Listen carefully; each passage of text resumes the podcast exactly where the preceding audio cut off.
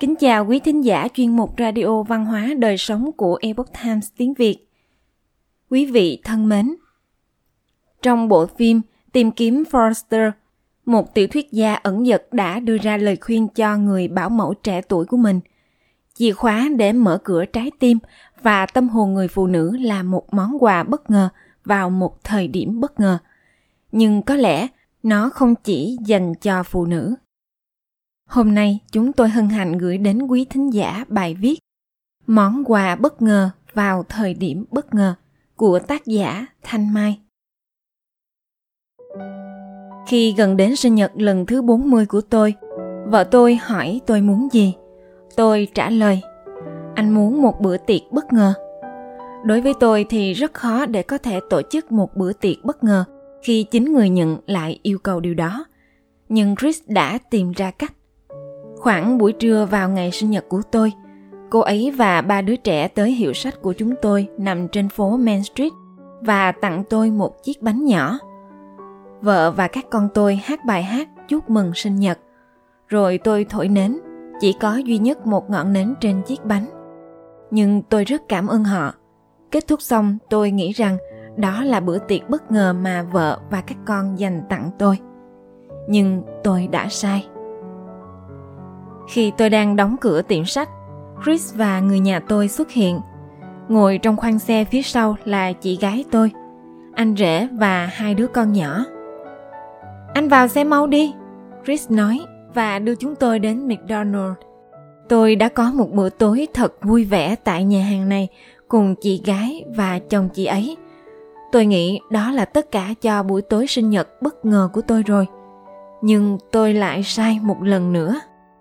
Hai điều ngạc nhiên đó chỉ là mồi nhữ khi chúng tôi lái xe vào khách sạn nhỏ của chúng tôi. Tôi sững sờ khi thấy bãi đậu xe đã chật cứng.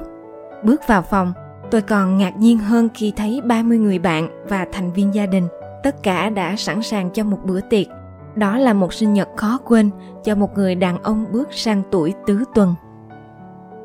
Tất cả đã đến một cách bất ngờ vào thời điểm bất ngờ nhưng cũng có những bất ngờ khiến trái tim tôi đau đớn.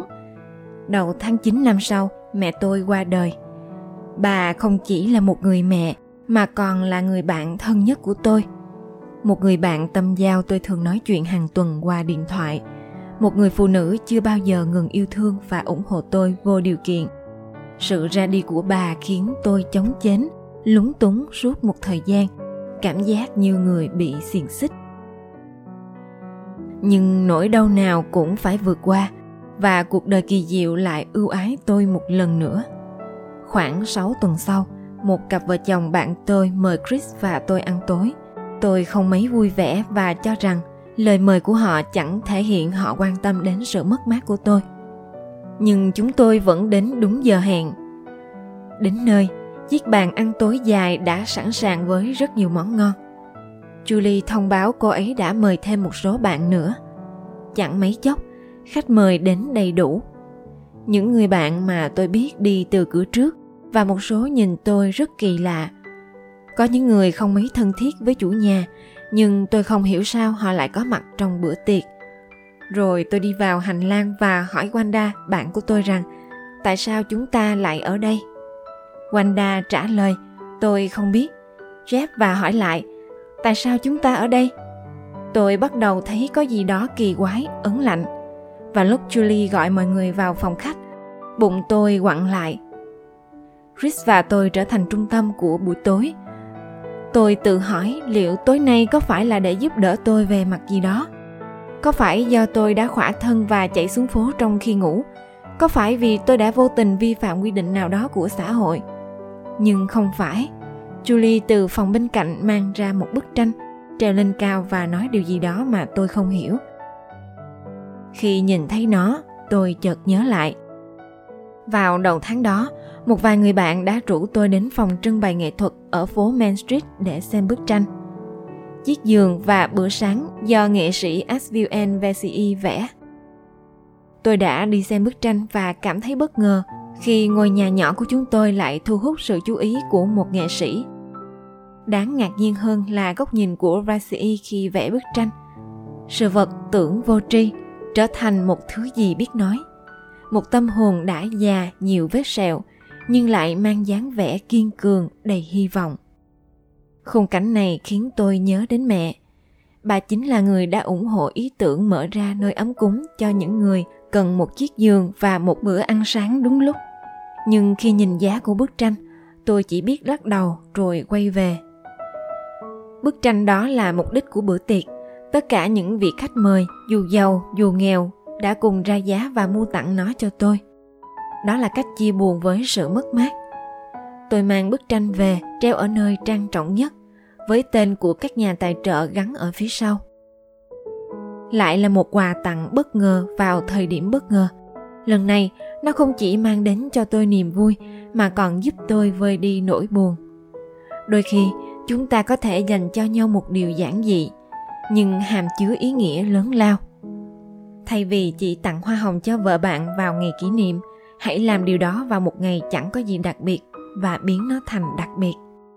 Thay vì phàn nàn chồng bạn vô tâm hay chưa đủ giàu có, hãy viết một lá thư đặt lên chiếc gối và nói rằng bạn trân trọng tất cả những gì anh đang làm và hiểu anh đang rất khó khăn và nỗ lực. Những điều này có thể làm ấm lòng một trái tim đang mệt mỏi hay nản chí và cuối cùng quay lại cứu sống cuộc đời bạn. Thay vì đòi hỏi con mình phải học giỏi hơn và tỏ ra nổi trội, hãy cùng con xem phim vào cuối tuần và chia sẻ những khoảnh khắc hạnh phúc. Những món quà đơn giản như vậy cũng có thể làm bừng sáng cả một ngày, mang đến nụ cười sự lãng mạn và rồi trở thành một kỷ niệm đẹp. Thậm chí chúng ta có thể tặng những món quà như vậy cho chính mình, nhưng nó chỉ thực sự có giá trị với những ai dùng đôi mắt để thấy điều tốt đẹp, dùng đôi tai để nghe những âm thanh trong sáng. Trong vở kịch thị trấn của chúng ta của Thornton Wilder, kể về một cô gái trẻ tên là Emily, chẳng may qua đời sớm được phép quay lại một ngày trong đời. Cô đã chọn ngày đón sinh nhật lần thứ 12 của mình. Nhưng cô bé đã sốc và buồn vì sự mù quáng của con người trước những điều kỳ diệu của cuộc sống thường nhật. Trong một cảnh, cô nói với người quản lý sân khấu rằng, có ai sống một cách tỉnh thức trong mỗi phút giây họ tồn tại không? Không có. Có lẽ chỉ có các vị thần và một số nhà thơ làm được điều này, người quản lý trả lời rất ít người trong chúng ta là thánh thần hay nhà thơ. Và hiếm có ai sống tỉnh thức trong từng phút giây. Nhưng đôi khi, một sự kiện vui bất ngờ hay sức mạnh ý chí khiến chúng ta dừng lại và thoát ra khỏi bộn bề hàng ngày để mở lòng cảm nhận những bí ẩn và sự màu nhiệm của thế giới. Cho phép chúng ta nghỉ ngơi một chút và làm mới tâm hồn. Có một ví dụ như thế này bạn thức dậy sau một đêm ngủ không yên và với những giấc mơ khủng khiếp. Bạn gặp khó khăn về tài chính. Các hóa đơn chưa thanh toán chồng chất và bạn cố gắng có đủ tiền để nuôi những đứa trẻ và có một mái nhà cho chúng. Với những lo lắng về bệnh tật, bạn ngồi ở sân sau nhà với một tách cà phê. Bạn mệt mỏi nhắm mắt lại, rồi mở mắt và nhìn xung quanh. Trong khoảnh khắc đó, những lo lắng của bạn biến mất bạn nhấm nháp tách cà phê và tận hưởng sự thú vị của buổi sáng. Bầu trời xanh, không khí mát mẻ, một làn gió nhẹ và tiếng chim hót. Quà tặng bất ngờ vào thời điểm bất ngờ, một chìa khóa mở cánh cửa trái tim và sống một cuộc đời tỉnh thức.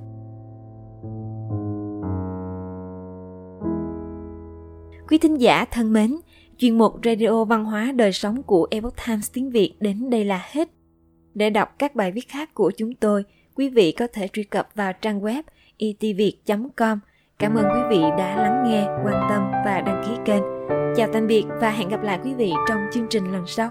Kính chúc mọi điều bình an và tốt lành đến quý vị cùng người thân.